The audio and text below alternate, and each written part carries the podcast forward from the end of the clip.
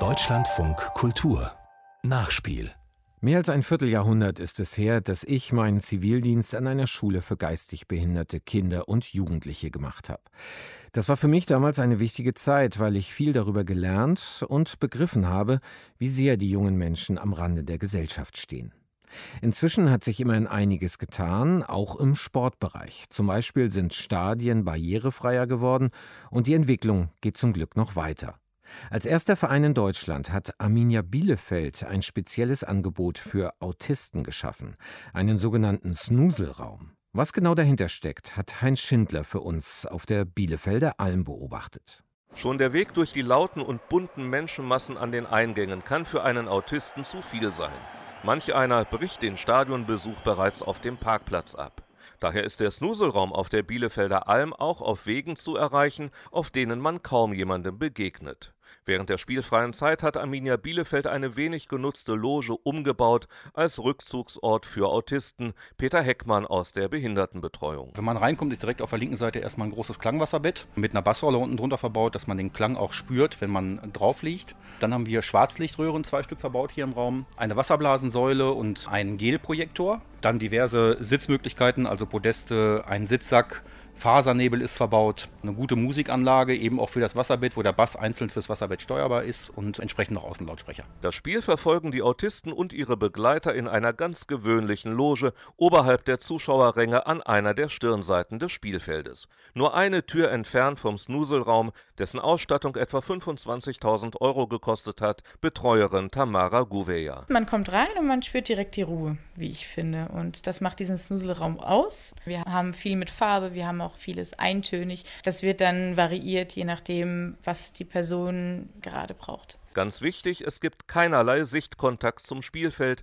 und auch die Fans sind nicht zu hören. Die Wände sind dick gepolstert, weil wir natürlich auch Menschen zwischendurch mit einer Autoaggression oder Fremdaggression hier haben, damit eben die Verletzungsgefahr weitestgehend gegeben ist, dass da eben nichts passiert. Und es schluckt natürlich Schall. Ne? Das ist ganz wichtig, weil wir hier im Stadion sitzen, also es kommt viel Schall von außen rein und wir versuchen es natürlich da auch so ein bisschen zu dämmen in diese Richtung. Abtauchen in eine eigene Welt, mental ganz weit weg und räumlich doch dort, wo das Leben den Autisten schnell wieder überfordern kann. Genau dies kritisiert Dr. Eva Maria Schepers, die das Westfälische Institut für Entwicklungsförderung und Autismus leitet. Snuseln sei eine Therapieform und werde im Stadion banalisiert. Was für ein Ziel soll eigentlich damit erreicht werden? Was für ein Zweck soll verfolgt werden mit dem, dass man ein therapeutisches Setting nimmt und es sozusagen in ein völlig anderes Setting, also mitten in die Welt, implantiert. Was verspricht man sich für eine Wirkung? Die therapeutische Wirkung kann es nicht mehr haben. Denn jeder Autist ist vor allem Individualist. Einen standardisierten Snuselraum kann es demzufolge nicht geben.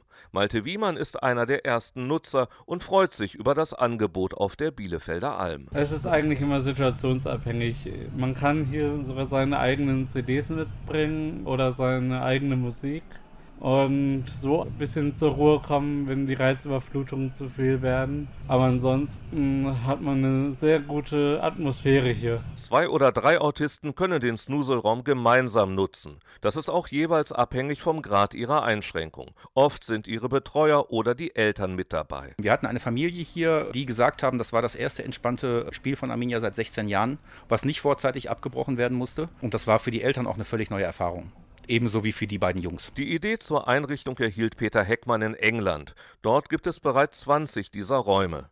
Was beim FC Arsenal in London funktioniert, klappt auch bei Arminia, so sein Credo und es sei nur logisch, dass ausgerechnet Bielefeld damit in Deutschland Vorreiter ist. Ich denke schon, dass wir diakonische Hauptstadt sind und damit einen anderen Auftrag haben. Es ist ja nicht nur die vom Bodoschwingschen Anstalten, es ist das Johanneswerk, es ist eben Eza in Lemgo, es ist ähm, der Wittekinshof in Löhnebad Oeynhausen. Wir haben wahnsinnig große Lebenshilfe-Kreisvereinigungen. Wir haben alleine fünf Autismus-Therapiezentren in der direkten Umgebung. Von daher den Bedarf sehe ich schon und ich mache mir auch keine Sorgen, dass wir in den Raum regelmäßig gefüllt haben. Eva Maria Schepers vom Westfälischen Institut für Entwicklungsförderung anerkennt anerkennt die gute Absicht, Autisten den Stadionbesuch zu ermöglichen. Sie spricht sich aber gegen eine räumliche Trennung von den anderen Zuschauern aus und fordert daher, für jeden, der Autist ist, einen eigenen Heilpädagogen, der mit denen ins Stadion geht und mitten unter allen anderen mehreren tausend Menschen. Aber jeder hat seinen eigenen Coach neben sich, an den sich der Autist auch wenden kann, wo er vielleicht auch mal von außen beruhigt wird, wo er